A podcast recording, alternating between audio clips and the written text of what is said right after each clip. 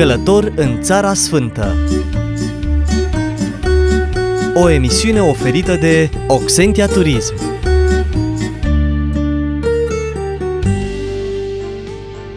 Vă salut cu mare drag și vă spun din nou șalom, dragii mei pelerini și călători în Țara Sfântă Israel. Se spune că fiecare dintre noi ar trebui să ajungă măcar o dată în viață în aceste locuri, însă nu e așa, nu întotdeauna este și posibil. Tocmai de aceea mă gândeam că o călătorie, fie ea și radiofonică, nu ne strică niciunuia dintre noi. Astfel descoperim astăzi un nou obiectiv, o nouă atracție turistică a acestei țări. În documentarea pentru această emisiune am aflat că israelienii sunt al treilea cel mai mare consumator de legume și dulciuri din lume, că Marea Galilei este cel mai mic lac cu apă dulce din lume și cel mai mare din Israel, că doar două țări au intrat în secolul 21 cu un câștig net în numărul de arbori, iar Israel a fost una dintre acestea. Sunt multe de spus despre Țara Sfântă, așa cum mai numim Israelul, și multe informații am aflat în uh, tururile noastre de la ghizii noștri. De ceva vreme avem un ghid care ne însoțește în fiecare călătorie. Este vorba despre Gershon Liga, un evreu român ce vine totdeauna împreună cu noi, foarte bine informat și documentat, dar și bucuros să ne răspundă întrebărilor. Așa că azi l-am rugat la urcarea în autocar să ne spună și câteva cuvinte despre sine și despre sărbătorile mai mari ale Israelului.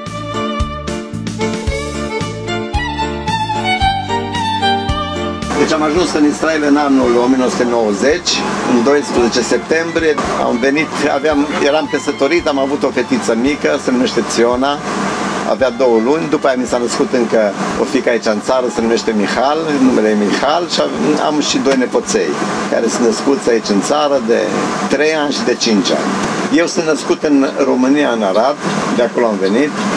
De ce am ales să vin în Israel? E o istorie mai interesantă, mai lungă. Una dintre motive a fost pentru, deci din, din punct de vedere religios, aproape că nu s-ar putea, nu se poate explica exact. Am dorit să locuiesc în Israel, am avut ocazie să plec din Israel din țară prin 95, dar n-am vrut să plec pentru că mă simt că fac parte din popor, există o expresie în limba ebraică, betoch am, ami anihai, deci în mijlocul poporului meu trăiesc.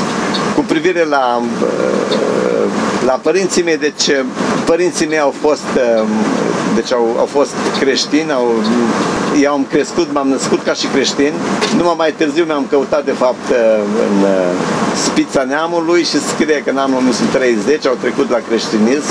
După bunică am rădăcini evreiești, dar ca să pot să ajung în țară, bineînțeles că am, a trebuit să fac un, un anumit procesiune ca să fiu acceptat.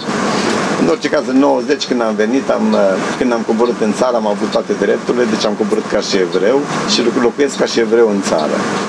Meseria mea este, de fapt, care am învățat eu, de meserie sunt contabil, iar meseria de ghid am, am practicat-o, de fapt, cu toți cei care au venit în țară să viziteze, din, începând din anul 90. Iar de câțiva ani, am, cu câțiva ani în urmă, am făcut și cursul la Universitatea Ebraică din Ierusalim și am terminat cursul de ghiz. Iar la ora actuală, deci o practică în mod oficial, înainte o practica mai mult pentru toți prietenii și toți care vizitau în țară în excursiile pe care le facem și frecventez la sinagogă aproximativ de 40 de ani, pot să spun, și în România înainte de a veni vreo 10 ani am fost la, în cadrul sinagogii, iar la, la ora actuală locul în care unde, unde locuiesc este o localitate religioasă și deci în șabat sunt la sinagogă. Iar acasă păstrăm cașrut, asta înseamnă, adică coșer, să zic așa să, să, să înțeleagă mai, mai ușor, mai bine. Asta înseamnă că uh, nu călătorim în șabat, respectăm sărbătorile, sărbătorile sunt splendide, dar vi le amintesc, dar o să vorbim probabil cu altă ocazie despre ele. Cele mai importante sunt uh, primăvara începe cu Pesach, care e o sărbătoare splendidă, sau Paștele de fapt, care durează șapte zile. În timpul celor șapte zile se mănâncă numai azimă, deci mâncăm numai azimă, practic. Dar înainte de a începe Pesach este un, un proces care începe cu aproape două luni înainte. Iar sărbătoarea în sine este foarte ceea ce este frumos în Israel, că sărbătorile religioase sunt sărbători naționale. La fiecare sărbătoare are un ritual anume și sărbătorește și în familie și în, de exemplu, sărbătoarea de Pesach se sărbătorește și împreună, adică mai mulți prieteni. Dar cum am spus, am, cred că o să vă, vor, vă vorbesc despre cu altă ocazie, să le enumerăm. Deci este sărbătoarea de Pesach care este în 14 Nisan, în luna Nisan 14 seara și durează 7 zile. La 50 de zile este sărbătoarea de Shavuot sau sărbătoarea săptămânilor sau sărbătoarea Rusaliilor iar în perioada în care ne aflăm acum se numește uh, Sfirat Ha-Omer, numărătoarea de Omer. Deci în fiecare zi se numără Omer. Iar la, deci cum am spus, la 50 zile este Shavuot, iar uh, în uh, Tishrei sau luna șaptea, toamna, în 1 Tishrei este anul nou, în 10 Tishrei este ziua ispășirii și în 15 Tishrei începe sărbătoarea corturilor. Sărbătoarea corturilor din nou e o sărbătoare națională splendidă din cauza că oamenii își fac corturi acasă, unii dorm tot timpul în corturi și eu, de exemplu, dorm în cort șapte zile și servim asta numai în cort. Deci cam astea sunt sărbătorile importante. Mai există după o sărbătoare ne, nereligioasă, să zic așa, deci astea sunt sărbătorile care sunt scrise în Biblie. În afară de, de ele, de fapt, mai avem sărbătoare de Purim, care e primăvara, care e legată de Estera, din cartea Estera scrie despre ea și încă o sărbătoare de Hanuca, care este de fapt toamna, aproximativ în decembrie, aproape de Crăciun de fapt. În Noul Testament sărbătoarea respectivă este uh, numită sărbătoarea târnosirii templului. Deci fapt, sau cu alte cuvinte, sărbătoarea sfințirii templului. Din cauza că în timpul uh, grecilor, de fapt, au spurcat templul, iar uh, familie de mari preoți de familia Macabeilor s-au revoltat și uh, au reușit să, să, să înfrângă, să zic așa, dominația grecească. Deci astea sunt, acestea sunt sărbătorile.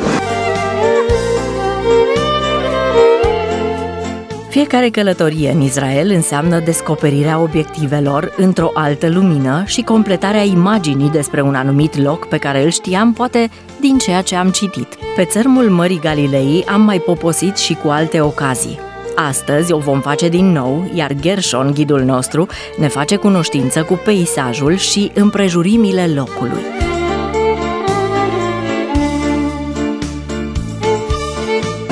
că avem încă o zi interesantă în fața noastră. Într-adevăr, ajungem la Marea Galdei cu ajutorul Domnului, un punct foarte frumos și foarte interesant în nordul țării.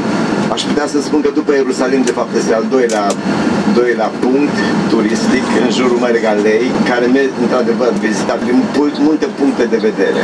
Am uh, trecut din nou prin uh, Capernaum și am uh, intrat pe o șosea care leagă, de fapt, malul Mării Mediterane de Marea Galilei, este șoseaua 77, intrăm acum pe altă șosea 65 care merge spre Afula, dar deci urmează să ajungem la, la Marea Galilei, în, între timp trecem, valea pe care, prin care o să trecem va fi de fapt Valea Turan, una dintre văile care sunt aproximativ de la răsărit spre apus. Deci așa, așa este așezarea văii respective. La Marea Galilei, primul punct, cum am spus, va fi un tur pe Marea Galilei cu un uh, vapor. Deci vom avea un, o zi foarte frumoasă și un traseu interesant.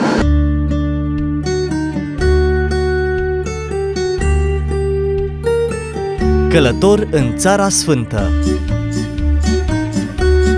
o emisiune oferită de Oxentia Turism.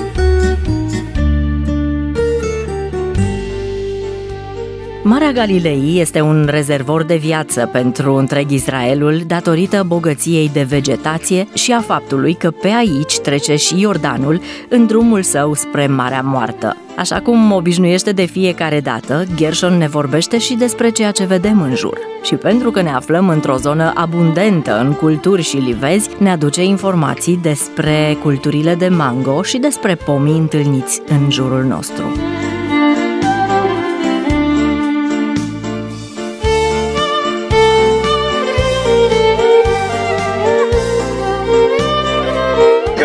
Înainte, bineînțeles, n-a fost nici avocado și nici mango n-am avut în țară, dar v-am spus că după 48, după ce s-a înființat Institutul de Cercetare, au fost aduse o serie de plante, arbuști, uh, pom fructiferi.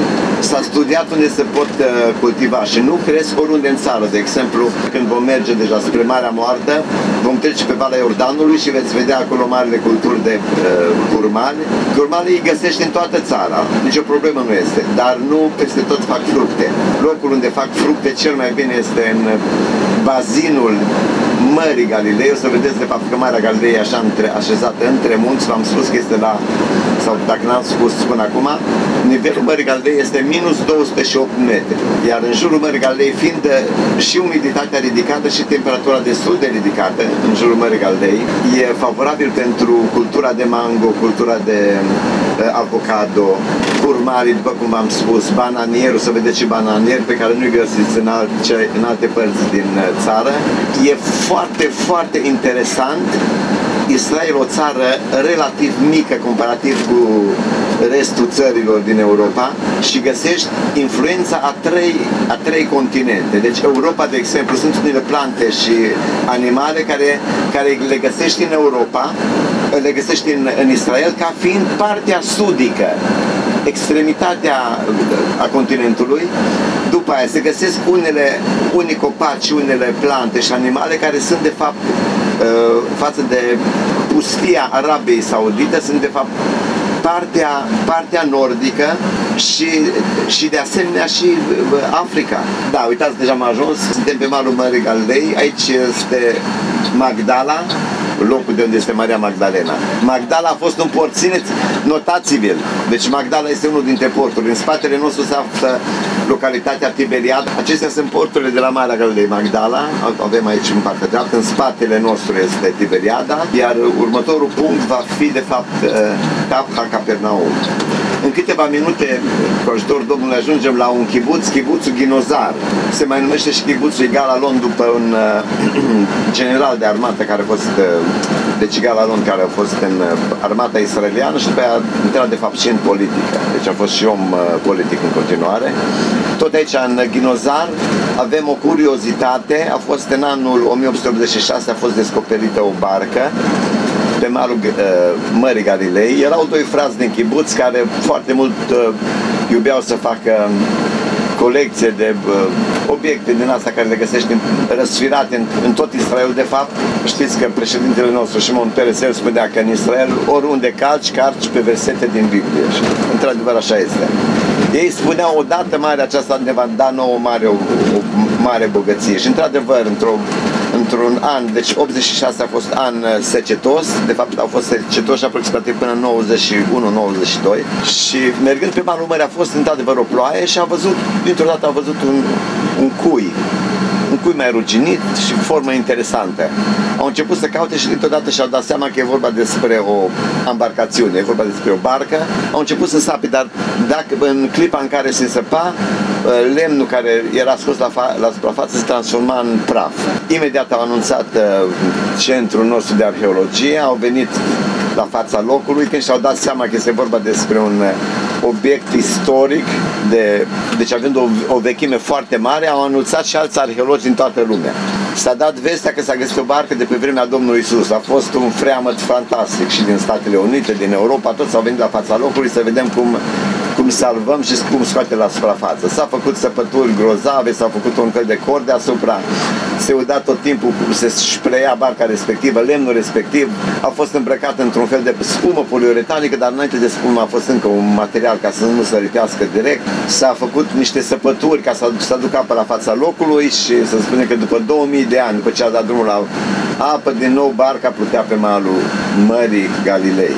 După ce a fost uh, făcute, s-au făcut testări cu carbon 14 și s-a constatat într-adevăr că este o embarcațiune din uh, primul secol, deci din timpul Domnului Isus. Barca e posibil să fi fost uh, ori de apostoli, ori de fraților, ori de neamurile lor, în orice caz este din timpul Domnului Isus. Barca respectivă este expusă aici în muzeu și barca a fost folosită de cineva, așa se spune, care nu prea avea mulți bani din cauza că a folosit foarte multe feluri de lemn la reparația ei.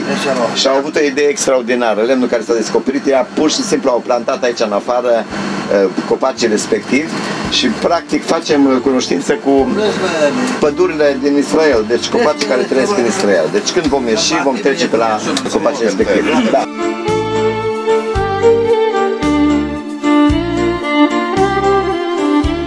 Ascultându-l pe Gershon și admirând priveliștea pe care o vedem din autocar, timpul trece repede și iată ne ajunși pe malul Mării Galilei. Acum avem ocazia să ne adăpostim de căldura înăbușitoare la umbra copacilor pe care îi întâlnim aici și despre care Gershon mai are să ne spună câte ceva.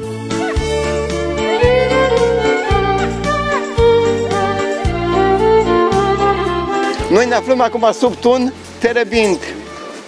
Deci acesta este terebint, uitați scrie și acolo cu, cu litere la, latine. Deci terebint e amintit în Valea Terebinților, care, unde a fost lupta dintre David și Goliat. Despre terebint se poate spune, adică se spune despre el că se extrage din el și terpentina naturală.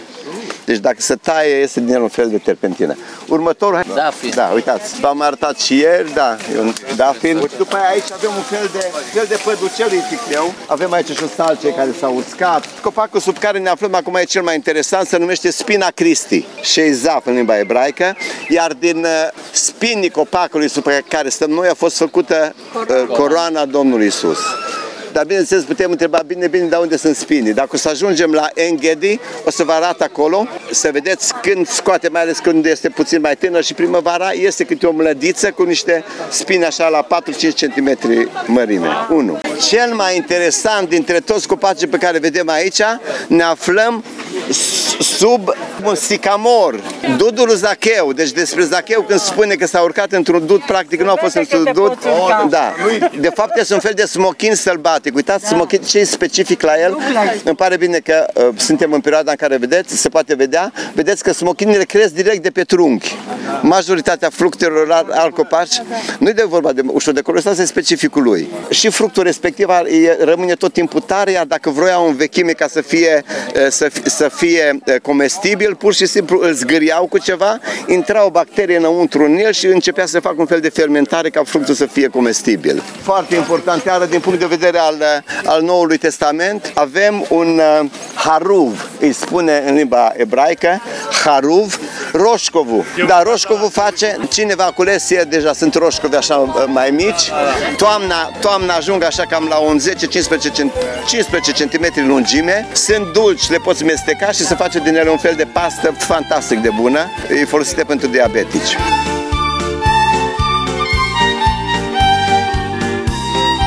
Marea Galilei este un loc pe care pelerinii îl caută pentru că are multă încărcătură spirituală. În această zonă, Domnul Isus i-a chemat să-l urmeze pe Andrei și pe Simon Petru, pe Iacov și pe Ioan. Aici a avut loc înmulțirea peștilor și tot aici, fiul omului a mers pe mare ca pe uscat, arătându-și suveranitatea și asupra intemperiilor naturii. Într-o ediție viitoare vom poposi și noi pe luciul apei Mării Galilei și vom învăța lecții așa cum au făcut-o și ucenicii. Acum însă este momentul să ne întoarcem acasă. Sunt Lucia Machidon și vă mulțumesc că și astăzi ați fost împreună cu mine călători în Țara Sfântă. Până la următorul popas în Israel, de pe malul Mării Galilei vă spun tuturor Shalom! Pe data viitoare!